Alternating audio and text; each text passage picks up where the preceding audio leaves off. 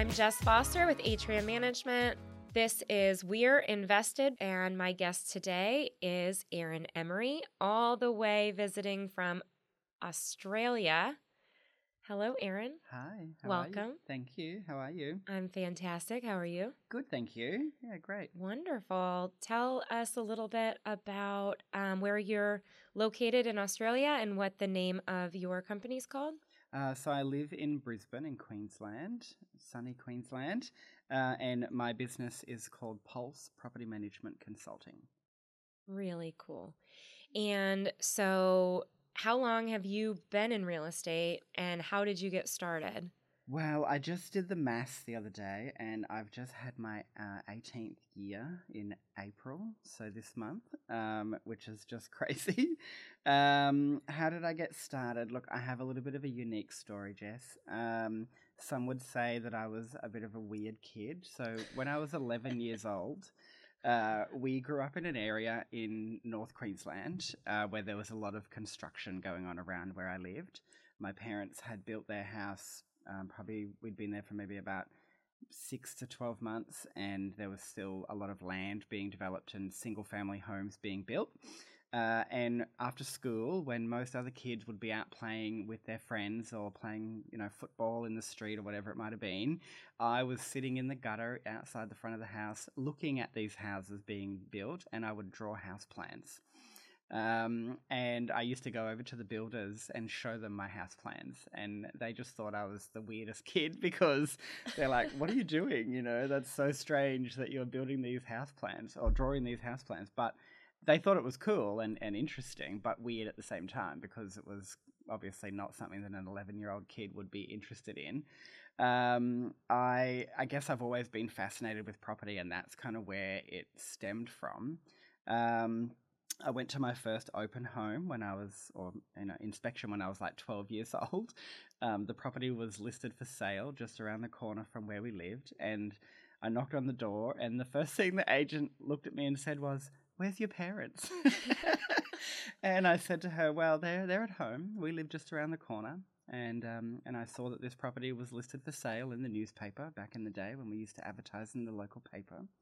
Um, and I just loved the design of it. It was a double story, you know, huge four bedroom house with a pool out the backyard, and I just wanted to have a look inside it. So I took myself around, and yeah, the agent was really lovely. She was, um, again, a little bit shocked that I was so intrigued and fascinated to come and have a look, but she let me have a look, but she just made me wait until the end of the inspection when everyone else had finished. And um, yeah, gave me five minutes of her time and showed me through and and from there, I guess it just kind of developed. And um, you know, eight years later, I after working in a cust- you know many customer service roles, um, I decided to combine that passion for property and my customer service experience, and took my first job as a property management assistant. So.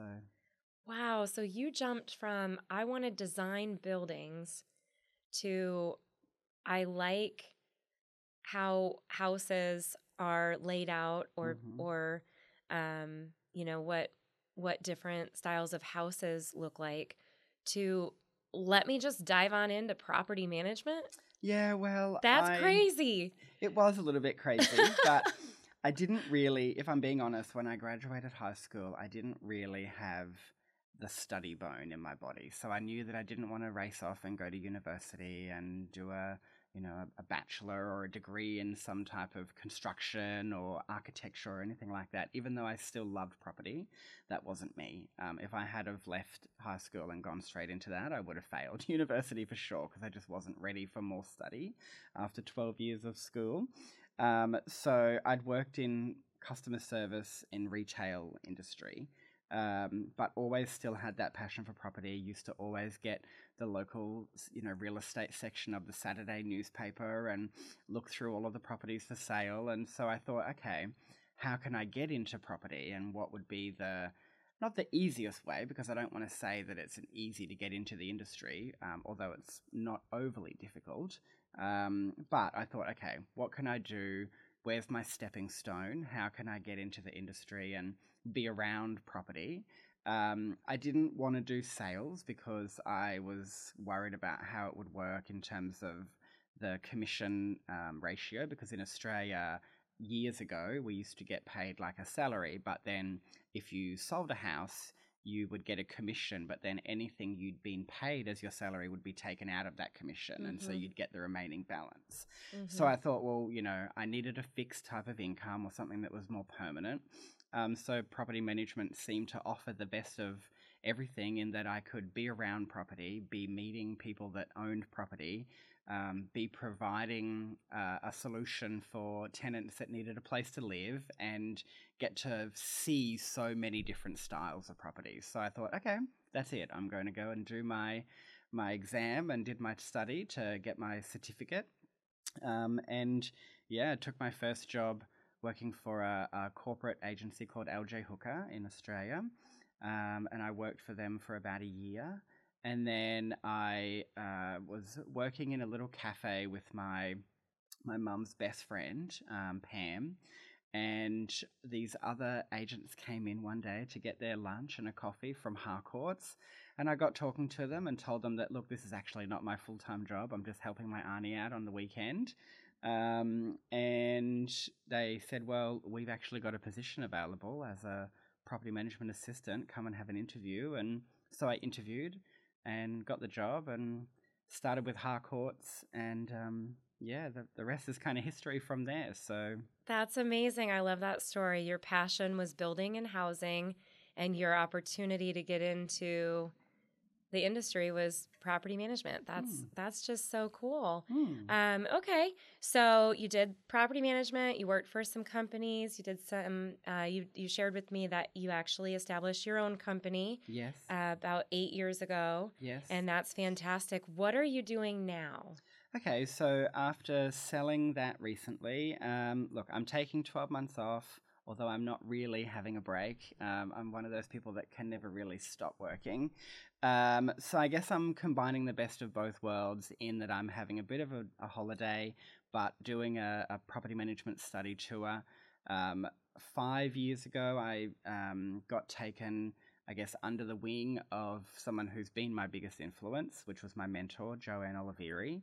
Um, she's a property management expert of about 30 years' experience in Australia.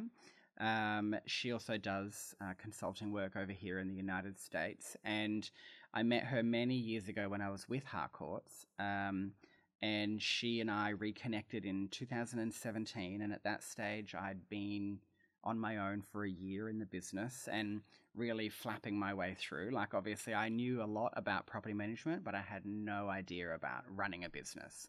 Um, so she took me under her wing and gave me 12 months of really intense mentoring and coaching. Uh, and from that, I became one of her um, certified consultants because she offers consulting services around the world. Um, and so I established the second business, Pulse Property Management Consulting, and just started getting myself out there networking with other property management agencies and business owners in Australia. Um, I did a little bit of work in New Zealand, and I have done a little bit of work over in the States before uh, for an agency, and really just helping them with improving efficiencies, looking for gaps in, you know, consistency and income and where we can help them grow and that kind of stuff. Um, and so that's really the focus now is working as a property management business coach um, and trying to give back to the industry that has given me so much over the last 18 years.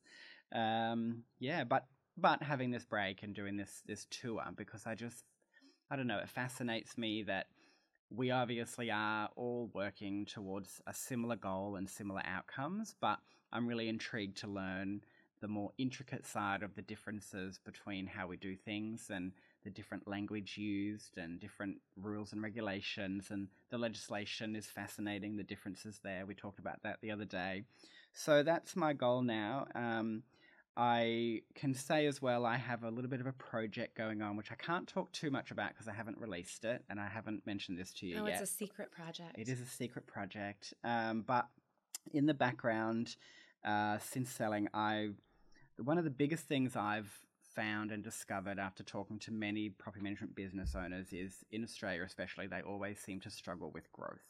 Um, you know, they, they have referral systems in place, they hire business development managers, uh, those business development managers may or may not perform.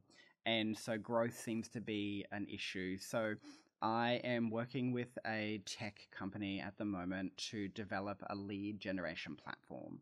Um, and so essentially, you know, that lead will come in through different channels and different sources where the landlord will answer a, a, short questionnaire about, you know, what they've loved about their previous experience, what they didn't like about it, and essentially what they're really looking for in a property manager. And I will have a platform of property management agencies uh, on the platform who are pre-qualified. They're usually, you know, going to be five level, uh, five star level customer service agencies, and using artificial intelligence to cross match and and set them up. So okay, so now I'm putting together all of the comments you've made in the last uh, couple of days that we've been visiting.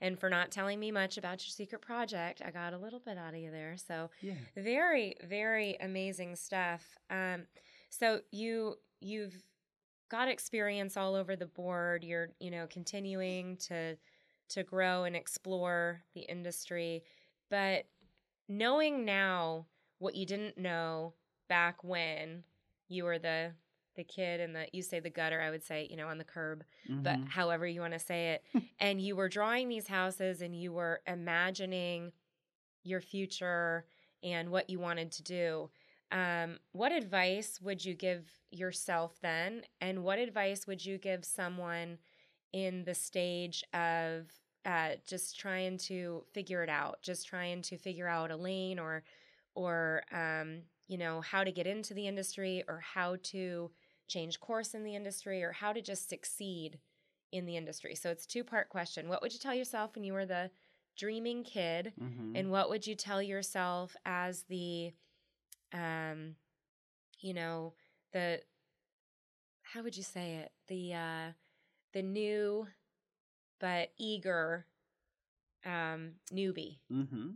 So I guess, and it sounds cliche because we we talk about it so often, but follow your dreams and follow your passion. And if you really do, you know, have a dream and you're passionate about something, uh, and you think you can make it work, then put yourself out there.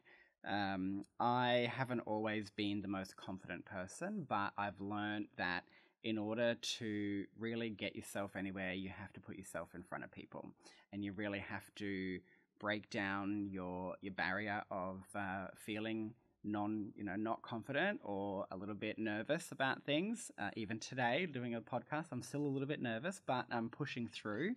Um, and so, yeah, follow your dreams, follow your passion, talk to people, you know, go and talk to people that are in the industry that you want to get into, whatever it might be. If it is property, then great. Surround yourself with people that are in property. And um, I'm not just talking real estate agents, I'm talking people that are mortgage brokers, um, solicitors that deal with property, property sales and contracts, um, talking to banking staff, talking to uh, de- developers, um, going and you know, putting yourself out there, talking to builders and asking questions. So never stop learning is probably what I would say, and never stop wanting to know more because I've always said when we stop learning or we think we know everything, then it's time to get out of the industry. So, because especially in this property industry, it's ever, forever, ever revolving and evolving.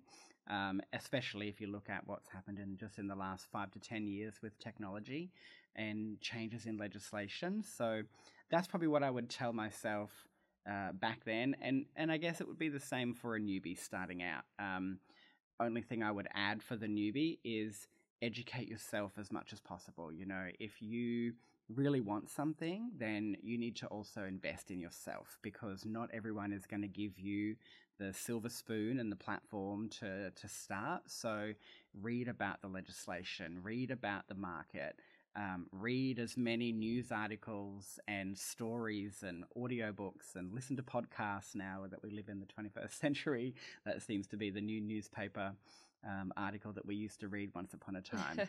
and just, you know, immerse yourself in it and never stop learning more because the more you know, the more power, powerful you can be. Um, and I think as well, the more that you'll be able to uh, share and also potentially you know have more in common when you are then asked talking to people so you'll be able to relate a little bit better I love what you said.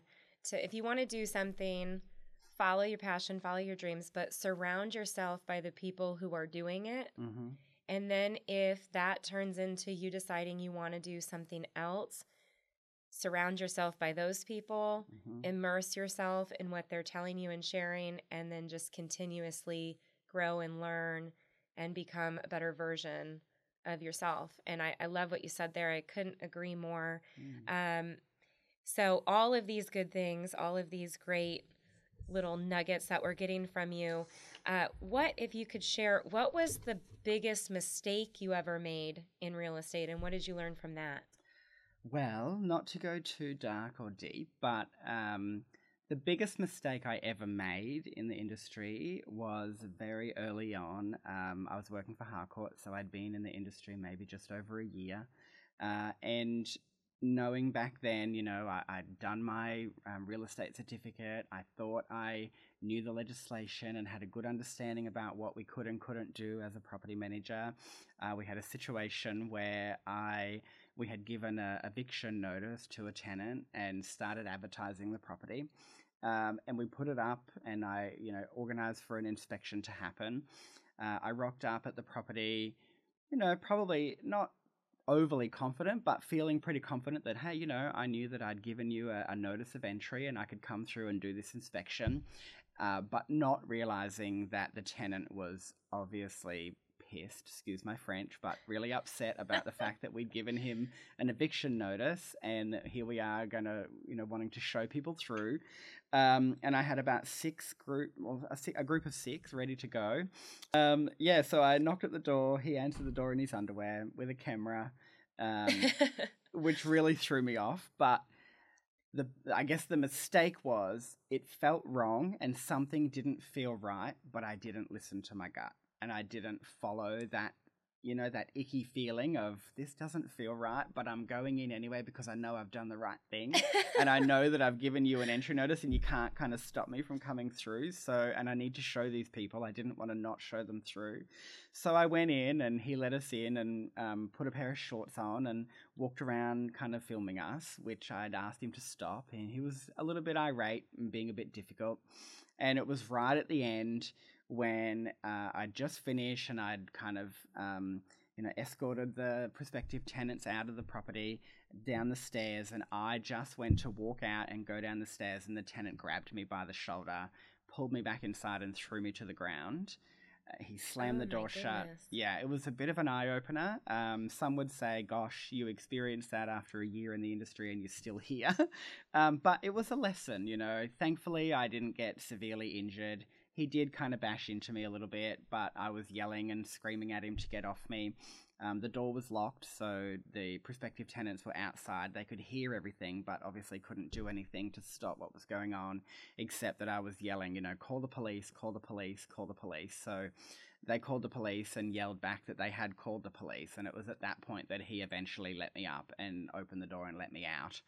And I think I was 22 at the time and full of all this confidence, but came out like a, a wreck, you know, a bit teary and shaken with what had happened, um, all while having to try to hold myself together to be professional.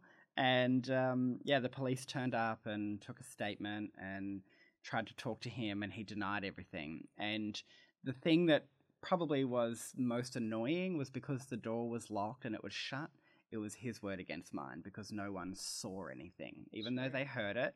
Um, and he got away with it. There was no charges laid because we couldn't prove anything, even though I was like bruised from head to toe. And I said to the police, you know, but do you think I just sat there and punched myself? You know, like these things didn't just appear on me. My and um, but the lesson from it was follow your gut, follow your instinct, and if you get that icky feeling that something doesn't feel right, don't go in, don't do it, um, walk away, reschedule. And so it really made me kind of, you know, look at that and go, okay, something on that day was telling me it wasn't right, but my confidence probably got in the way a little bit of saying, you know what, I can be here. You can't stop me from coming through. And so I went through and I paid the price for it, but thankfully I came out the other end and I'm still here 18 years to tell that story. Well, that's that's true, and wow, I'm sorry that happened to you, but that's a great lesson. And you know, if as long as we're failing forward, we're not really failing. And we Mm. don't give up, we're not really failing. So good for you. Hmm. Kudos for not letting it scare you away. Yeah. Um, wow, that's a crazy story. Um, so, as I mentioned, the title of this podcast is We're Invested, hmm and investment can mean so many, you know, different um, endeavors and things. But um, what investments are you focused on right now? And what do you hope to invest more in in the future? Um, so right now, I guess I would say, based on what I'm doing, I'm investing in myself, um, my mental wealth and and well being. Um, investing in my business, you know, taking a bit of a break because I. I'm not going to say I was burnt out after seven years, but I certainly the last two years with COVID really, uh, you know, took a bit of a toll on the, um, you know, the well-being and, and dealing with other people's emotions and evictions and losing their jobs and not being able to pay their rent and all that kind of stuff. So uh, that was a bit of a catalyst for me to kind of reevaluate life at the time, and that's what led me to sell the business and move on. But I also knew that I had so much more to give back to the industry, you know, and I wanted to not just help the landlords that were my clients that I was working with, but help landlords on more of a national scale across the whole of Australia, um, helping them to improve their experience. And the only way that I could do that was to obviously help improve the standards within the industry and lift everyone's standards and make them all that little bit more professional. Um, so I'm, I'm working on myself, working on the business, and um, yeah, that's what I'm investing in right now. And sometime in the next six to 12 months, I'd say I'm looking to invest in my first investment property. So just last year, I bought my first property, which was great, a, a great milestone and achievement for me personally um, with my husband. And um, we, since selling the business, obviously I've been able to pay a little bit down on the mortgage, which has been nice, and it's created uh, almost instant equity in the property. I've got about $250,000 available in equity now. So I'm looking to use that and um, to refinance maybe in six to 12 months. I'm just watching to see what the market does a little bit in Australia. Uh, and then I want to buy my first investment property. So um, it's always been a goal of mine to have an investment property, given what I've been doing for the last 18 years working as a property manager. Um, so it's I guess it's a mixed investment. Myself, the business, and future investment is to you know buy my first investment property. So I love it. Invest in yourself, hmm. your wealth, and your future. Exactly. Right? Yeah. Bravo to you. Well, thank you so much, Aaron, for being here, for making um, an effort to kind of see how we Americans do things for a couple of days and joining me on this podcast. It's been a real treat to get to know you better. And I can't wait to see what you do in your future. I've just, I've loved it so much. So thank you. Thank you, thank you very much. And you need to come to Australia. I've got a spare room so we can host you. Oh, and, thank you. um, Yes, I'll- I I'll do. Take you around and show you how we do things over there. I as do. I have a cousin who lives in um, in Australia actually, and I've been needing to get over there. So the second I'm able to make it, I will definitely let you know, and we'll get together. Uh, thanks again so much for joining us on this uh, podcast today. Our podcast is called We're Invested, and I'm Jess Foster with Atrium Management. Thanks for tuning in. We'll talk to you next time. This podcast was produced by Atrium Management Company. Thanks for tuning in, and don't forget to like and subscribe.